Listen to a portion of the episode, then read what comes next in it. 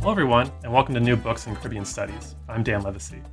Today I'm speaking with Carla Pestana, professor and Joyce Appleby Endowed. Chair.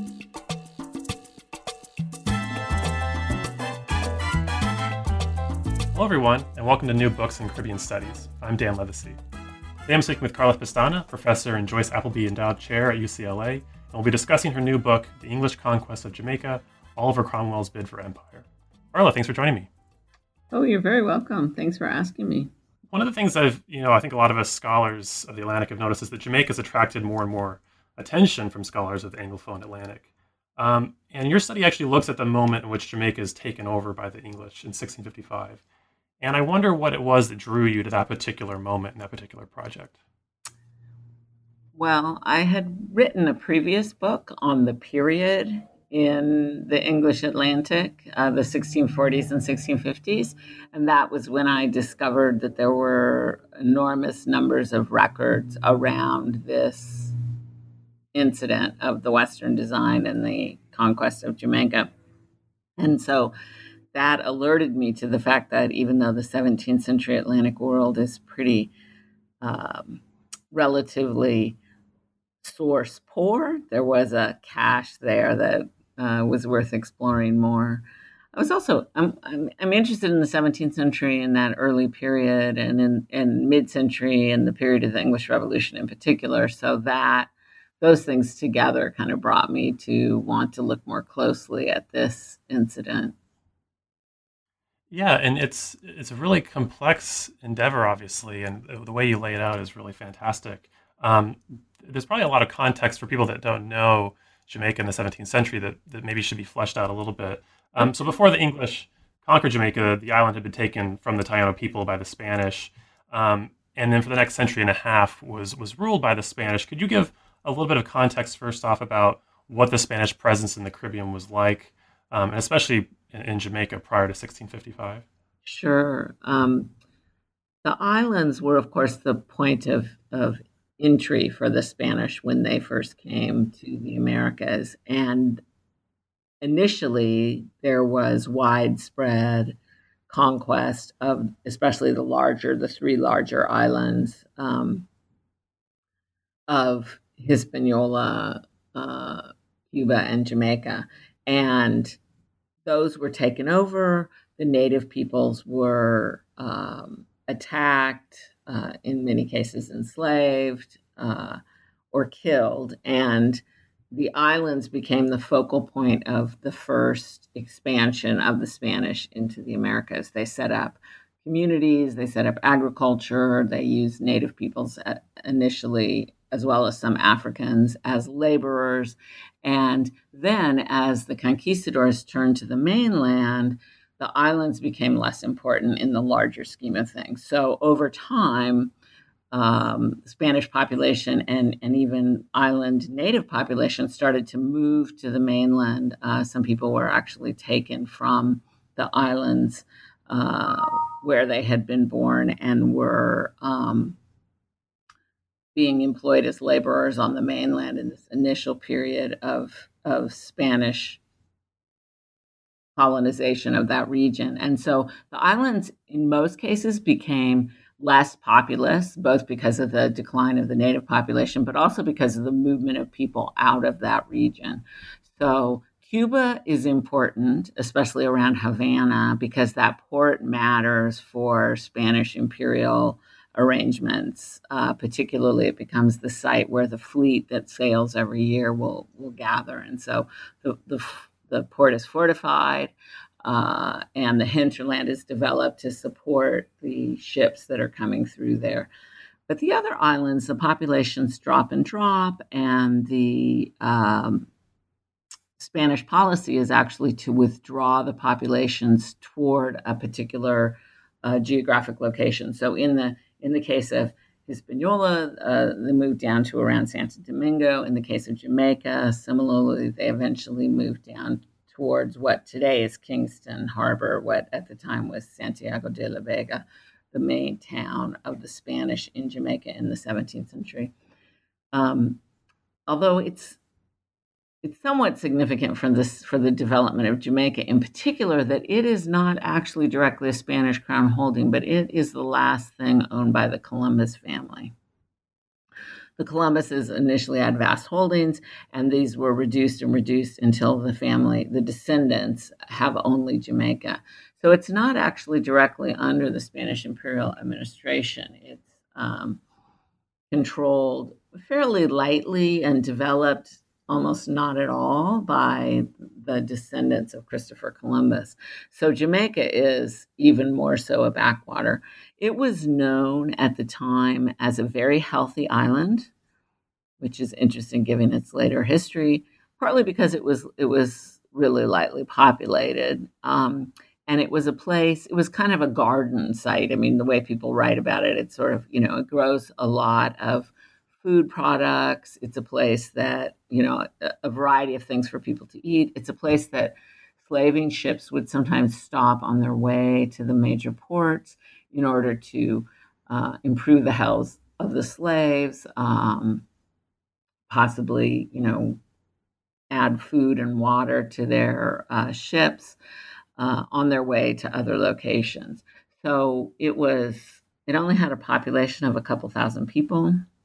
They mostly lived around the main town, but then they also had both ranches in the countryside and also there was a there was a considerable population of free and enslaved individuals who worked as basically vaqueros, you know, who were um, lancers who knew how to hunt and uh,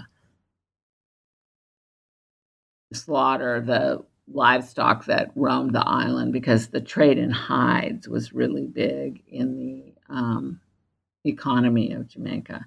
So it's not a very important place in the larger Spanish scheme of things by the middle of the 17th century. Uh, not very well developed uh, in terms of a lot of, you know, in depth agriculture or industry. It's kind of uh, lightly populated and, and economically fairly diverse. Mm-hmm. Yeah, and, and, you know, for those people that know about the Western design, it wasn't the initial target of the Western design. Um, so maybe we can, can shift over to the English side of of um, the, the, thought around going into the Caribbean. Um, so can you explain what this Western design was? Because it really is uh, important, as you were mentioning, in terms of what was happening with the English Civil Wars and later the Restoration. So, what, what was this actual Western design that was being planned in England? Well, it's it's interesting that this is the name we know it by because this was the name that arose as a result of its secrecy. Initially, uh, Oliver Cromwell had just become Lord Protector over England, Ireland, and Scotland, as well as uh, the dominions thereunto belonging, including the colonies uh, in the Americas. And he decided to launch a massive fleet to attack the Spanish in America. But he didn't announce that that's what he was going to do. It was it was apparent to people that something was afoot. There was a lot of preparation going on, uh, ships being ready, cargoes being readied, uh, men being mustered, and people could see that. There was no way to hide that those facts. But the destination was a closely guarded secret, including lots of the people who go don't know where they're going, which is kind of hard to fathom given what what happens to them. I mean, most of them never actually get home again, or at least those who go as soldiers never get home again. And so the people who were involved in the preparation just refer to it as the present design or the present expedition. And then once it finally sails and it's clear it's going to the west, uh, it's going to the Americas. It be, it begins to be called the Western design as a way to be vague and non-specific about its target. And even at the time that it sailed, the Spanish didn't know that they definitely that they were the ones who were targeted. So it's a scheme to conquer the Spanish Americas, launched by uh, Oliver Cromwell, who, as I said, had just become Lord Protector the year before he had been an important leader who had risen up uh, to prominence over the course of the English Civil Wars because he was a military, a brilliant military strategist, and he eventually became a general. He would not only um, significant in the defeat of Charles I, uh, which brought an end to those civil wars, but also he was sent to invade Ireland uh, and reconquer it for the English and to invade uh, Scotland and subdue it to English parliamentary authority. So he had had this he had this military uh, reputation that was quite high, and he was very well regarded as a military figure and was eventually selected to lead or well, I won't go into all the details about how he becomes Lord Protector, but he becomes the Lord Protector and he goes to launch this scheme as soon as the Anglo-Dutch War is over. He turns the the military and naval might toward um, conquering the Spanish Americas. This had been a plan that a lot of people had talked about in the past. Uh, people had thought that the that the Spanish claimed uh, far more territory than they could possibly use, and in fact, everywhere that an English colony was planted in the Americas was technically on land that the Spanish said the English had no right to because the English um, being in the Americas violated Spanish control of most of that territory. The only exception to what they claimed as theirs was uh, Brazil, which the Portuguese held. But other than that, the Spanish say all the Americas, whether or not they actually actively have a colony there, belongs to them, and nobody else is allowed to go there. So the, the English had been going there for decades and objected to this very broad set of claims that the Spanish were making and had been joining with the French and the Dutch in gradually undermining um, Spanish hegemony. They had mostly done it by um, going to the edges of Spanish activity, to the less valuable places that the Spanish were most unlikely to run them off of. I mean, they they are um, kicked out of Providence Island uh, in 1641 uh, which was more in the heart of the Caribbean Sea. But otherwise, they're on the on the outer edge of the Caribbean, or they're way up in North America, places that the Spanish don't value much and don't use. And so there's a kind of a unofficial truce over whether or not the English can even be there. The Spanish say no, but they are not actively wiping out every single colony that gets founded because it's expensive to do that. And as soon as they leave, people come back. So they, they haven't really been able to effectively do that. So, for a variety of reasons, the English want to displace the Spanish. They believe the Spanish Empire is weak. Um, this is partly the kind of stereotypical language that the English have been indulging in about Spanish decadence, that they are lazy and corrupt sometimes they they struggle with like how did they conquer all the Americas and then you know but then also have this character that we attribute to them and Spanish cruelty comes in there as a way to partially explain that disconnect but they never do totally explain it they just assume that they're cruel colonizers who are hated by the native peoples and by the Africans that they have oppressed and that they are not very vigorous or capable of defending what they hold. So they seem easy to attack. It's assumed that the quote unquote subaltern peoples are going to rise up on the side of the English because they're so unhappy to be in Spanish colonies. Um, and also some things that happened in Europe recently where the, the Spanish lost Portugal, uh, in 1640. The Spanish lost the Netherlands in 1648. Uh, so there's there are indications that the Spanish are um, in decline that are that are not totally based only on this prejudice against them. And for those reasons, they seem um, easy target. At the same time, they're considered um, worthy of getting rid of, in partly partly because they're Catholic and therefore uh, the great wealth that they're extracting is supporting the papacy and supporting the Habsburg agenda in Europe. Um, and partly because the Spanish are so powerful and have so much influence the world over that, you know, the other um, governments would like to take them down a bit and um, you know reduce their power and authority.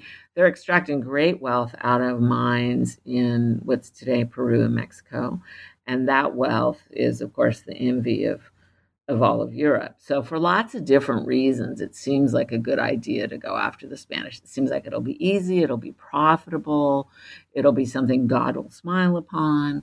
And so Cromwell, you know, is not alone in feeling these these things. He he is actually fairly typical of a wide swath of uh, the population. This is also often discussed as if it's just a quote unquote Puritan perspective, but in fact, that's wrong. I mean, royalists, uh, Church of England people who are completely opposed to the revolution and who aren't particularly reform minded in um, in religion are very much participating in this kind of general attitude.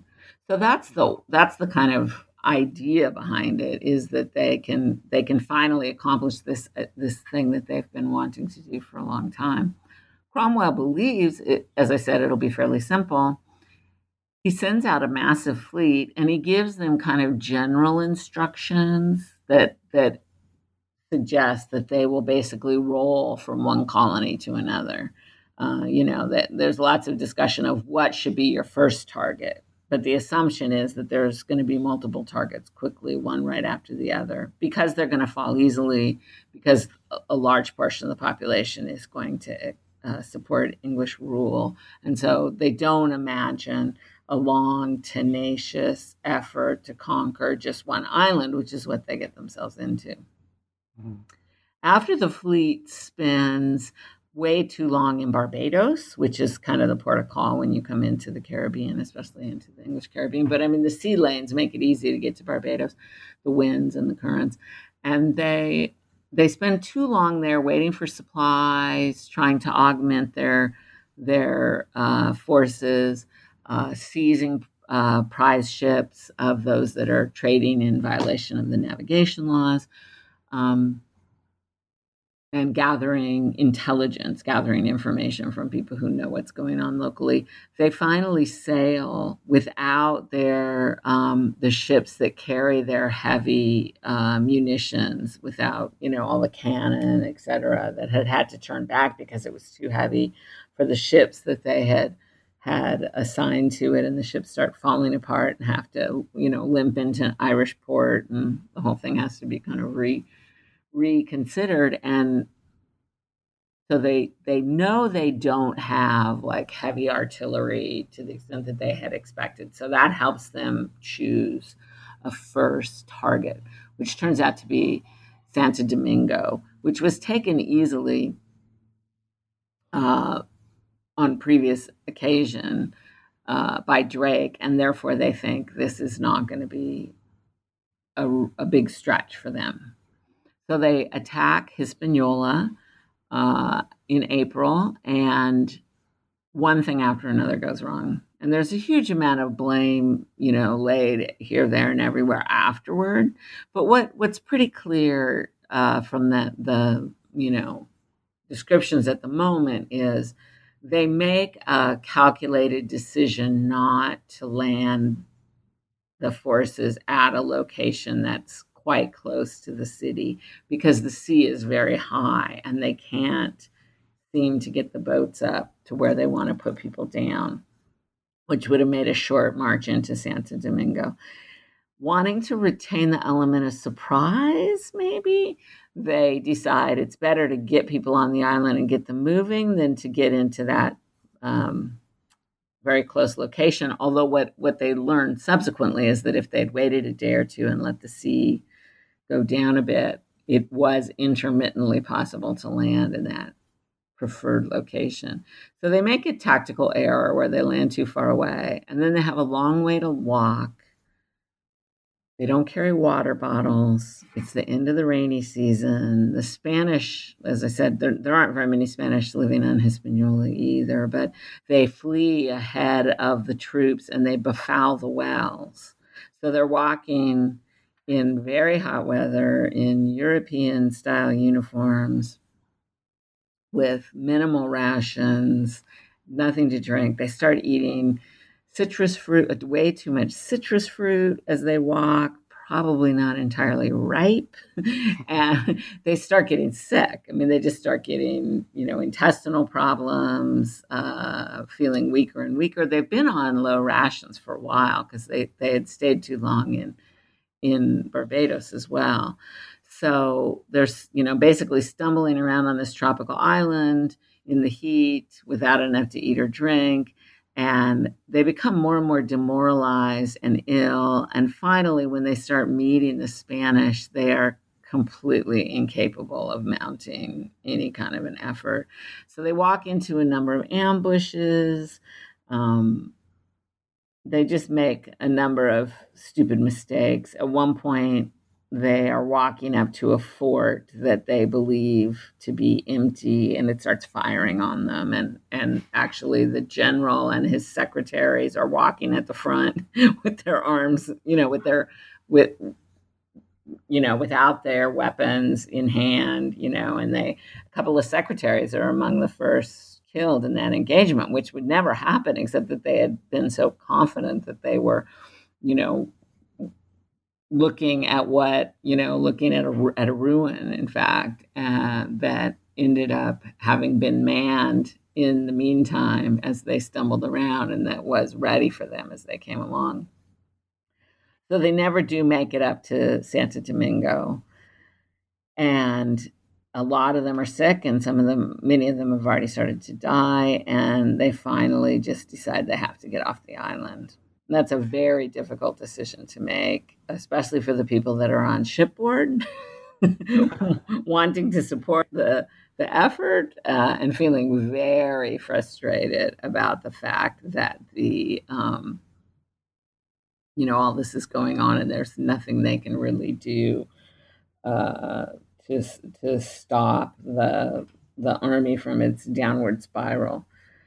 Well, I think if you me interrupting me quickly, um, I think sometimes people look at the series of events in Hispaniola and, and they see it as just kind of uh, a bumbling effort. And do you see it that way? Um, you know, you kind of mentioned all the ways in which they were maybe not properly prepared for this endeavor, but um, was it partly a kind of lack of planning or a lack of knowledge? Was it a combination of bad luck and yeah. lack of skill? I mean, I think it's some bad luck. I think they are not the new model army.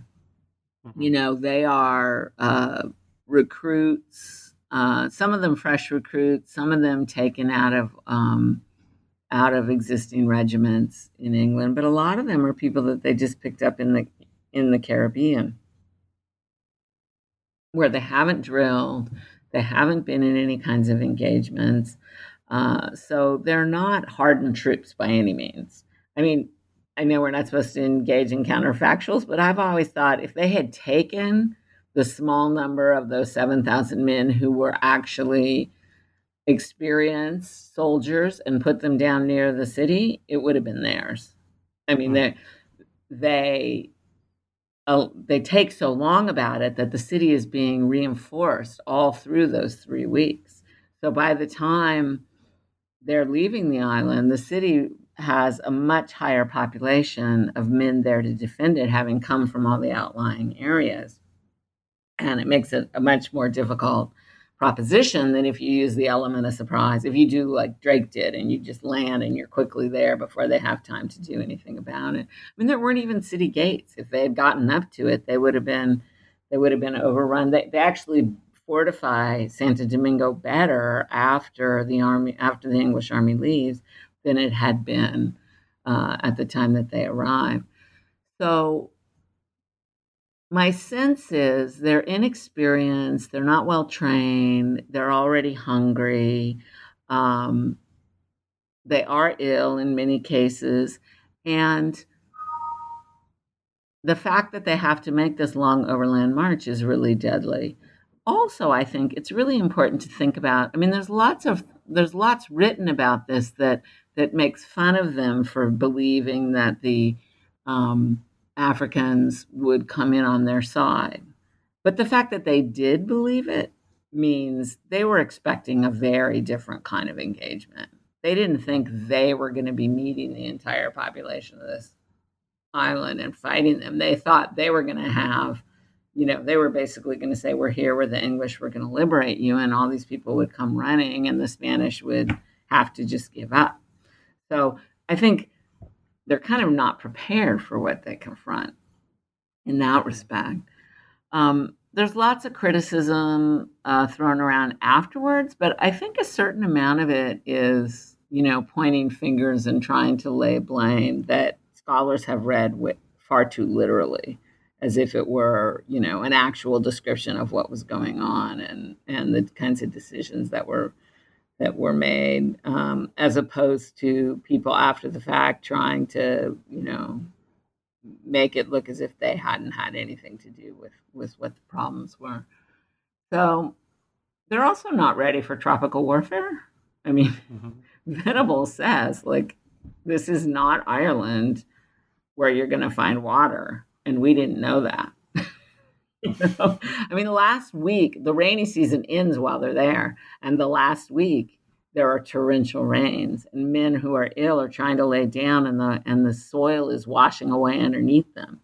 You know i mean they're laying on the ground and you know so they're just completely unprepared. And we know what happens to much better prepared and much more knowledgeable european armies that try to land in the caribbean over the next hundred years. I mean, this is, it's not like this is something that's easily done and they've never tried it before. So I'm a little more sympathetic to the fact that they, they do make some mistakes. They, they have too many men for what they want to accomplish and those men are not well prepared and they're, and they're not in good shape by the time they actually come to any kind of, uh, um, confrontation with the enemy.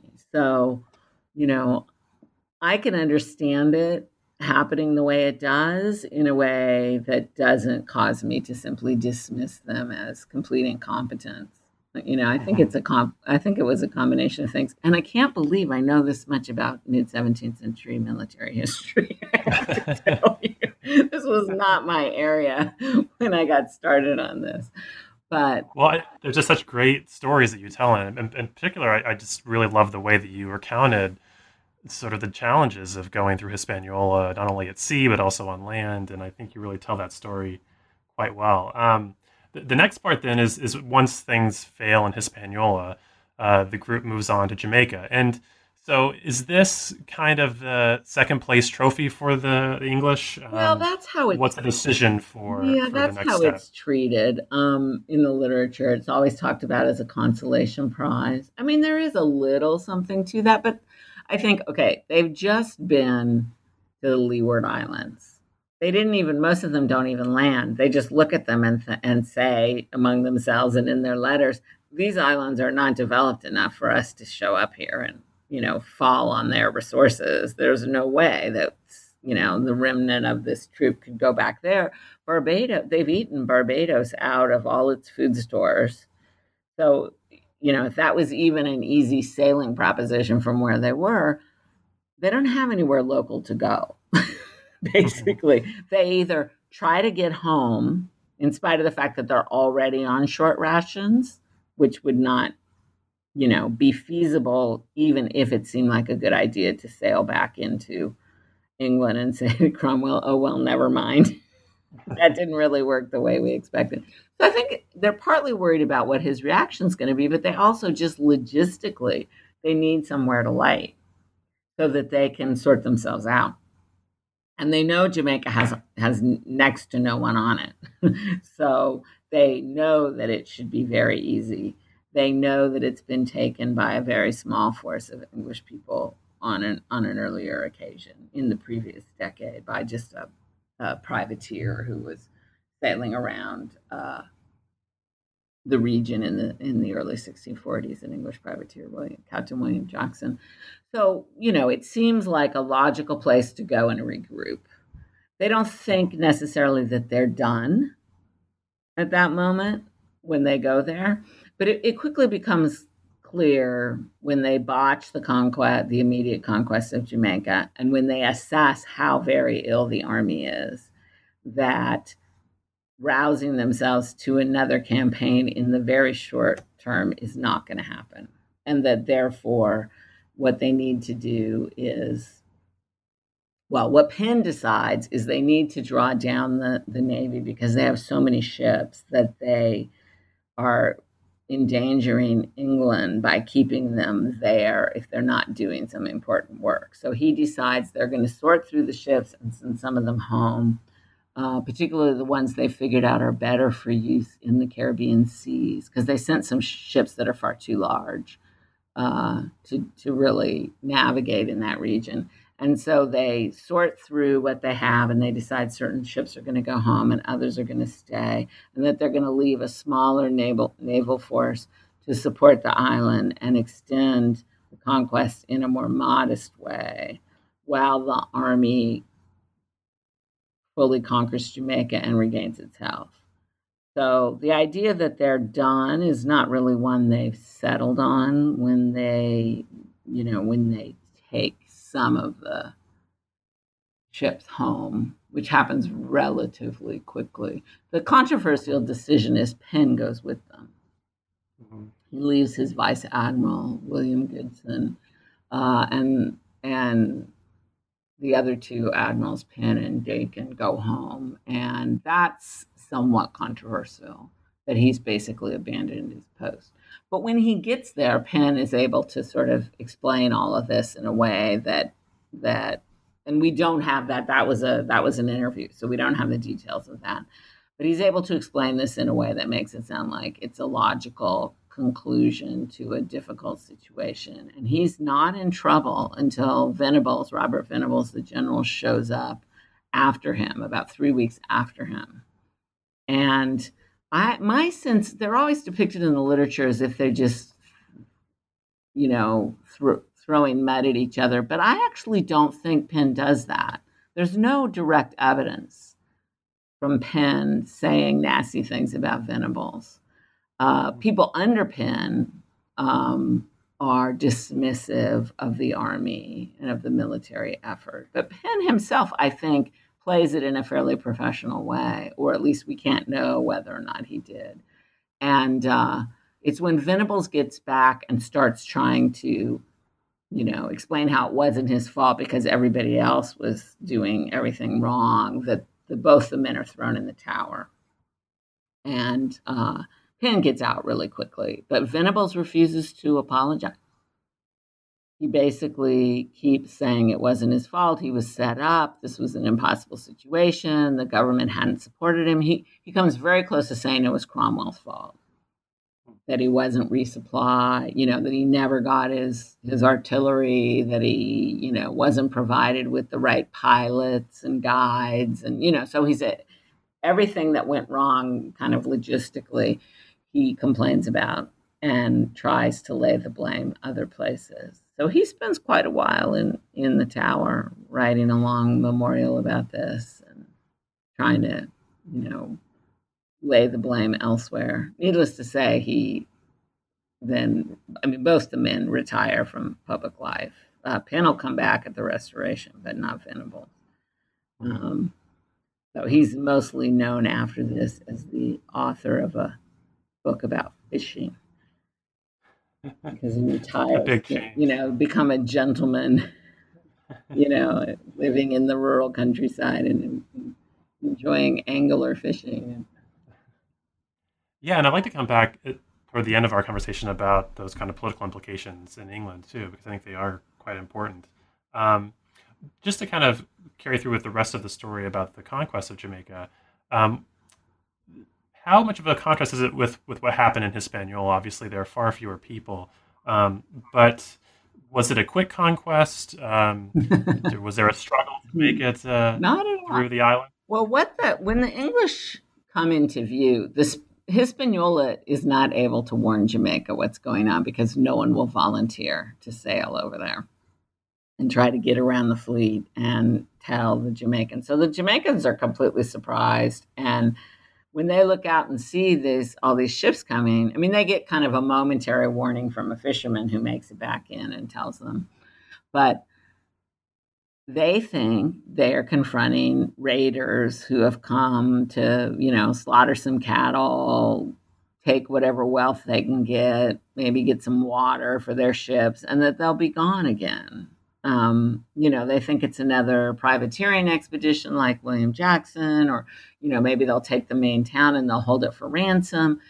Um, notice I didn't use the word pirates. These are all typical actions of European warfare in the Caribbean and in Europe. You don't actually need to be a pirate to do any of those things. And people who only care about military and naval affairs to the extent that they think they're looking at piracy have not really understood the larger landscape. And so they tend to associate all those kind of actions with just you know the the people of lore who were uh, the the famous pirates of mostly a, a, somewhat later era, but they run away. The people who live in the town run away, um, take what valuables they can and get out of town, and that's what that's what Spanish populations in coastal communities always do when foreign ships show up.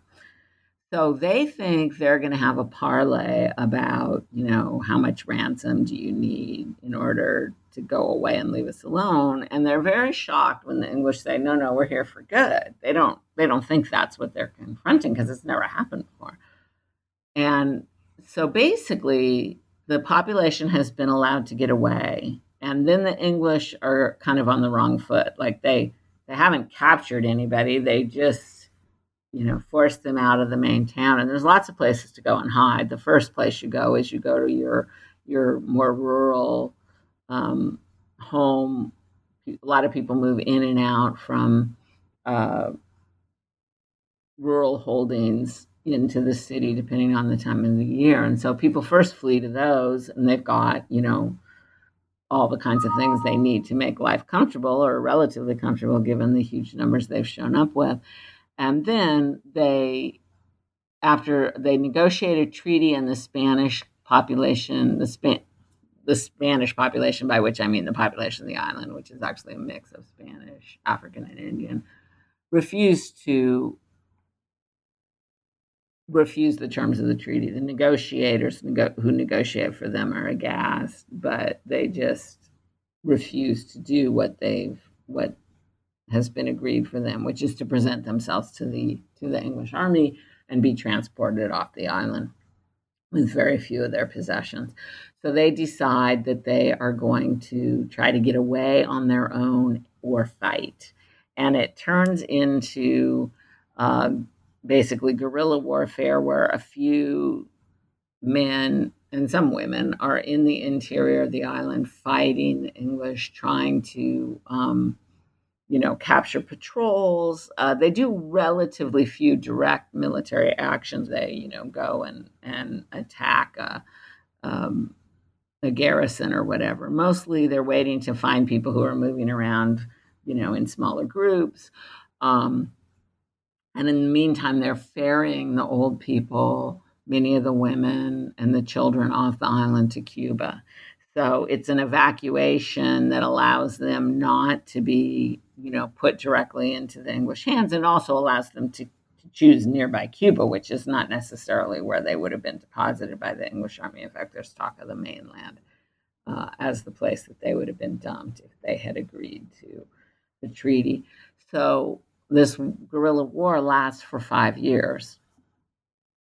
Reinforcements are sent on two occasions from other places in the Americas. The, the Spanish government basically informs the local officials you need to gather men and materials and go and deal with this. They don't send anybody out from uh, Europe. And both times the English are able to turn back these counter invasions. And as gradually the forces on the island become healthier, or lots of them die, but the ones who survive become healthy, they've gotten through the period of disease and they're actually able to, to function as soldiers. They begin to um, patrol around and look for them. And what they find is a independent community of African or mixed race people who have set up a village that's independent of the Spanish and independent of the English and hidden from both in the mountains. And they find this village, which has a 200 acre garden, and they threaten to burn it down unless the people in the village will help them to find the Spanish. And it's only with the help of this other community that they're able to turn the tide against the Spanish. So it's a great irony in my in my mind that they expect that the Africans will come running to help them.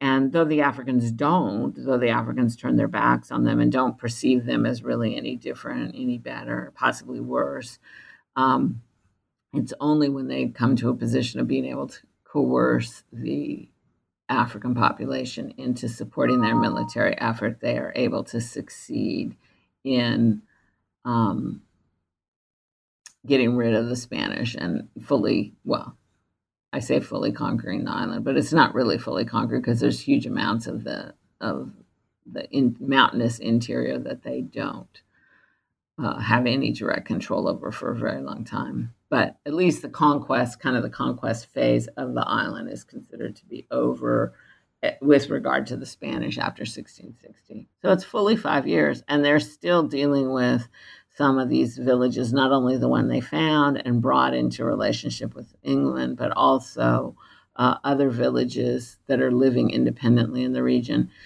They're not directly fighting against the, the English. They're just trying to live on their own without uh, having anything to do with them. And the English want to subdue these independent African villages, but they cannot uh, locate them all.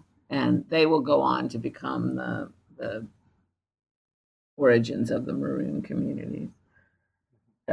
Yeah, I thought that was a really great explanation of, of some of the origins. I think because so much of the Maroon history is just treated as if they're kind of runaways from the Spanish and then they just become this independent collective, but you really show that it's much more complicated than that. Yes, um, it is a really complicated story. In fact, I have a piece coming out in Commonplace where I, just a short piece where I try to extrapolate some from this this phenomena, which I think, I mean, m- people are mostly interested in the Maroons in the 18th century when they're a kind of powerful political force and you know very distinctive, well doc, relatively well documented communities, and people scholars who look back at the 17th just century just sort of say, oh, yeah, they got started after the English invasion without really, you know, looking into it or thinking it matters that the dynamic was slightly different.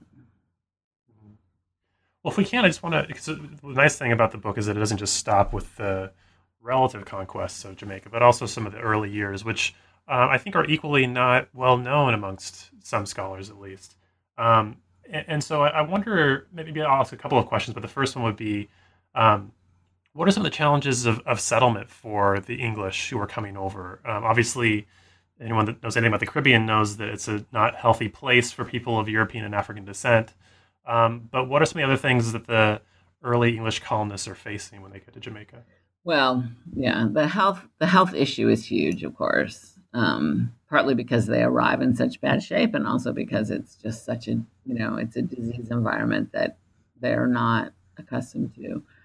Um, the interesting thing for me, and I think you know people I've talked to who know about these you know issues of disease find this also to be interesting. Even people that come from Barbados or from the Leeward Islands die in droves in Jamaica. So it's not as if they think the Caribbean exposure will make them healthier, you know, make populations healthier, but it doesn't work out very well that way. So they have a lot of trouble with that. They also, you know, need to figure out how they're going to make the island into an English colony. And that's not something the English government has ever done before, much less a navy and an army. So there's a very you know, there's a very strange sort of transition that's not really planned, uh, except on the fly. Initially, they're so hungry uh, that they decide they will just start. First, they harvest what's growing already, what the Spanish had had abandoned, and and they often dig up things and eat it before it's ripe. And there's Spanish observers kind of watching as they do this and writing about it. Um, which may be because they're starving and maybe because they don't know. They don't know how to hunt the cattle. They actually have to bring people into the island who know how you deal with semi feral cattle and how you hunt them. Uh, they do a lot of stumbling around in the woods trying to shoot these beasts and wounding them or shooting each other or, you know, and so that the cattle are actually sort of running away from them and then dying of these wounds. And so now they're starting to find these animal carcasses that they can't eat. And that so it's sort of a disaster. And they they really diminish the population of livestock that's on the island in the first years. They finally bring in uh, hunters that have experience on other islands and have them teach some of the soldiers. And then they begin to have regulated hunting parties that are out collecting meat and hides. The previous uh, work on the island had mostly focused on the hides, which was the tradable item, but they're actually now preparing the meat as well and using it as rations. And so sometimes you'll see naval ships are told to stop in at set places on the north side of the island to meet up with these hunting parties who will supply them. Um, they also you know had to figure out how are we going to do how are we going to organize agriculture here? They have an army basically and they're trying to attract settlers but everybody's hearing what a disaster it is that it's not fully conquered that people are starving that everybody's sick. So it's really hard to get colonists to come from anywhere else to jamaica in any kind of numbers in the first years.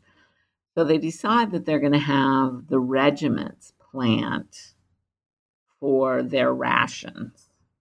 So instead of having the state provide rations, although the state is continuing to send out with the various ships food, it's never adequate. It's, you know, and enough never comes. So they um, start having the regiments plant as part of their regimental duties, and that is gradually transformed into this weird system where it almost seems like the officers are going to become the landowners and the soldiers, the common soldiers, are going to become the laborers. And you can imagine how popular that is. So that becomes a huge point of controversy. And it's decided that to motivate the men to plant, they will all get a small piece of land. Um, I wasn't able to document fully that that was always done, but I could find groups of common soldiers who were given big allotments together, like 20 men, 200 acres, or something like that, or find men who just got small acreage. I even found some records in the deeds that said, you know, as part of their allotment from their military service, this is their land. So it's clear that it was done, how comprehensively it was done. It certainly wouldn't make anybody a large holder. Only the officers get really large holdings, and they become the core of the uh, initial planter class on the island. Uh, when the island eventually shifts over to civil as opposed to military organization, they're the first people who sit in the assembly and on the council uh, are the officers who, mostly the officers who are large landowners. So they're making this strange transform, you know, transition from being an army to being a, a settler society. But the the fascinating thing about it is all these military men are stuck on the island. They're prohibited by policy from leaving. So if they don't die, and they don't manage to sneak off, which a few of them do. Um, although ships captains are are um, in a lot of trouble if they if they do that and get caught. Um, then they just become the the settlers on Jamaica. And remember, these are people that didn't even know where they were going when they left um, England. So it's quite it's quite astounding that these end up being the, the first people. They do try to attract settlers. They do get a few. They bring they bring a, quite a large number, sixteen hundred in from Nevis. Most of them die. Uh, they get some from uh, the Summers Island, from Bermuda. They are, there are high hopes for New England, but people there mostly decide not to come once they hear about what's going on there. Um, and there's a general sense in the Americas that England should be sending people from England. But there's a general sense in England among the authorities that the islands should provide, or the other the other colonies should provide the population. So it's it's a mix, but I, I would say probably more of the the first population comes from other other locations in the Americas comes from England. There are some English investors. The Earl of Carlisle gets a huge plot of land, but he doesn't, of course, go. He uh, He goes later, very briefly, as governor, but but at first he just sends servants and employees who are going to supposedly run his his land for him. They're also trying to figure out agriculture, which is you know a whole other whole other piece of it. What to plant. Well, and you brought this up earlier, but I think it's uh, I think it's important and kind of maybe ties in with this that uh, you're you're sort of hesitant to talk about the, the issue of piracy because you don't really see it being um, either as extensive as many scholars have said or um, what's actually going on. You, I think, take issue with it being considered piracy. And so I wonder if you could say a little bit about that in terms of these very early years after the English come into Jamaica, the degree to which piracy is something that's foundational or central to the government or the economy of Jamaica and what you might see instead. Well, it's not. Period. Full stop. Um, you have the Navy there um, in you know quite serious numbers into the early 1660s and then you you almost always have a naval ship. I mean there's one or two times where for us for months there's no naval ship on the station because ships fall apart in the caribbean sea and have to be sent home and new ships have to come out. Um, or they run out of rations at a time when it's not turtling season and the commander can't send them to the Caymans to, you know, restock their ships. Uh, but the Navy's always there, and the actions that are being done are generally under the authority of the Navy. So many of the of the activities that you know older books would of pirates about pirates would list would be a couple naval ships and a couple private ships going off to do something not only with authority from in the sense of like letters of marque, but with detailed instructions from the commander in chief on Jamaica. This is as far from piracy and as close to early modern warfare as it's possible to get. I mean, this is how early modern wars are fought. So, part of the way this is turned into a kind of free for all in the in the scholarship is by denying that there is a war treated like the English invade Jamaica in 1655, and then any hostilities that happen after that are not part of, of that initial conquest.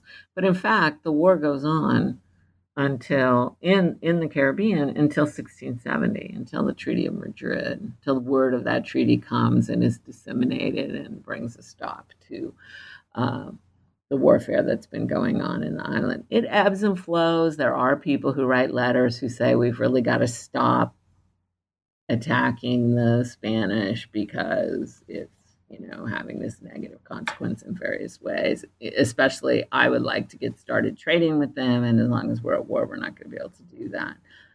But warfare is endemic and is part of the policy of various island governors. The first royal governor to uh, to be sent out, as opposed to the one who's the commander in chief, who becomes a temporary governor under Charles II until the first one dispatched from England can arrive.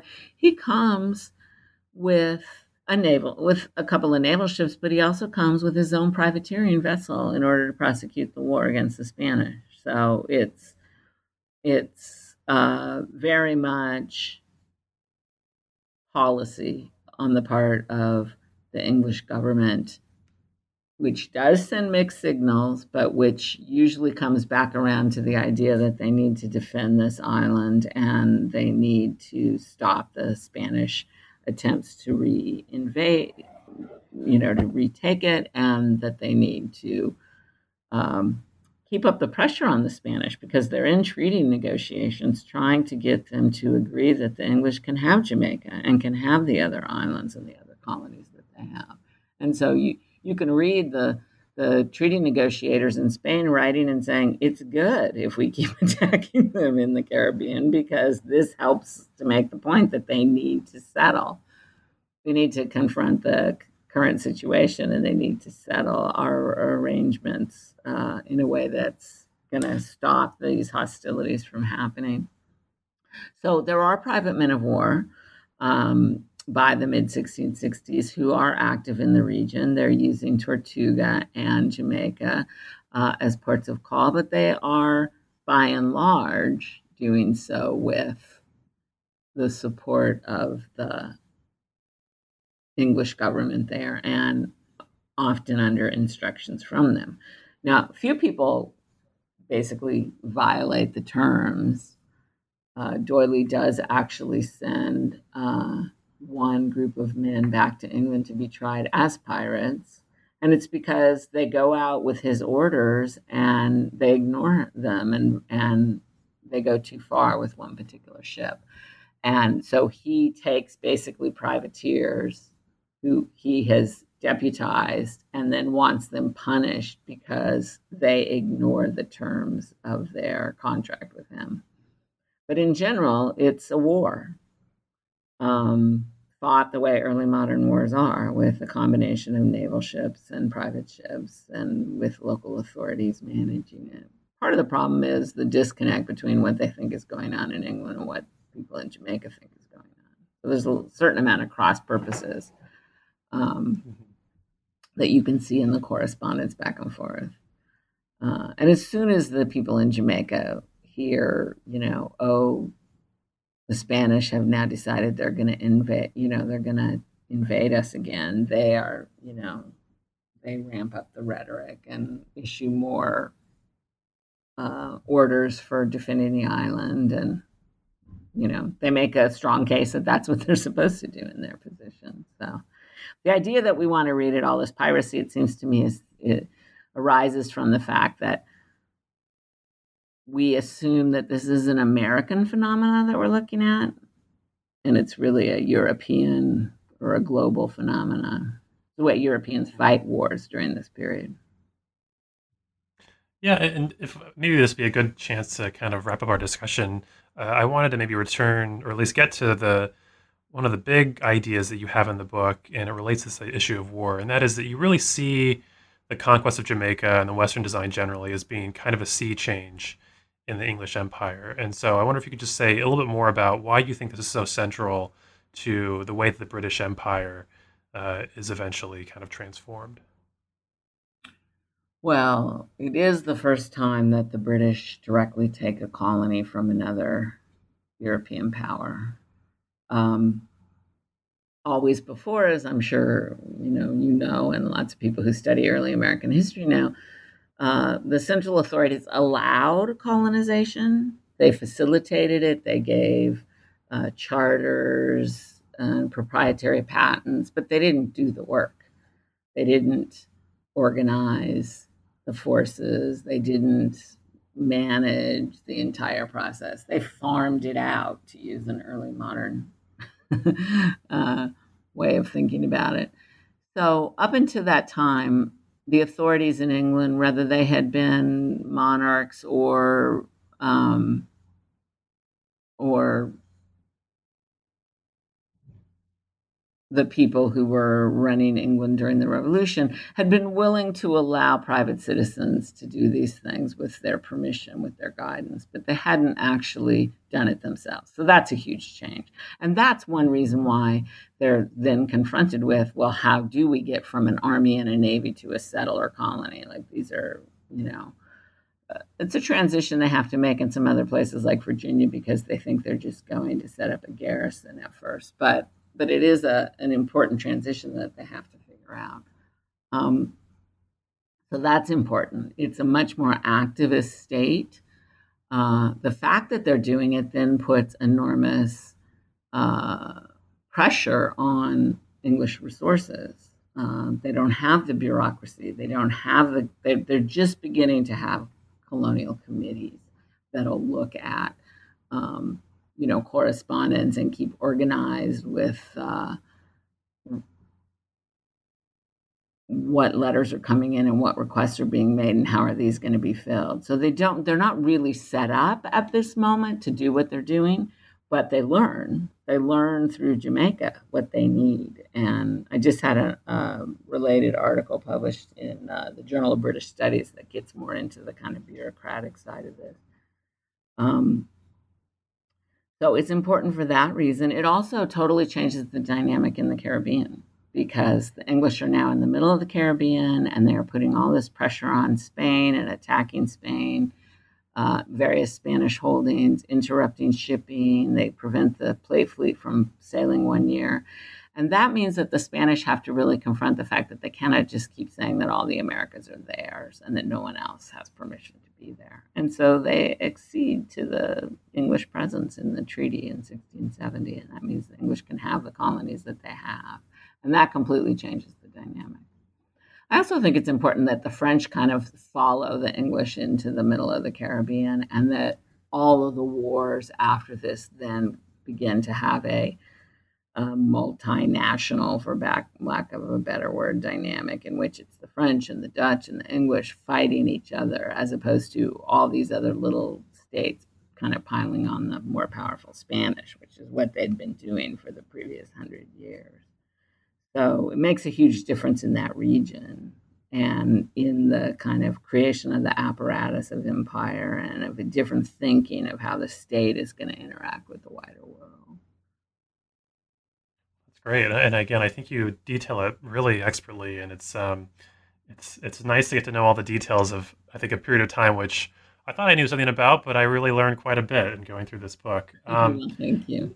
Just uh, so you mentioned you have uh, sort of this article about the Maroons coming out. Is there anything else that you're working on right now that you're? Well, you know, I sort of bounce between the empire and religion. So I'm also working right now on a little piece on Quakers and um, thinking again about some of the issues that were related to the Protestant uh, empire book that I did before. So I'm writing some papers along those lines and thinking about what do I want to do next.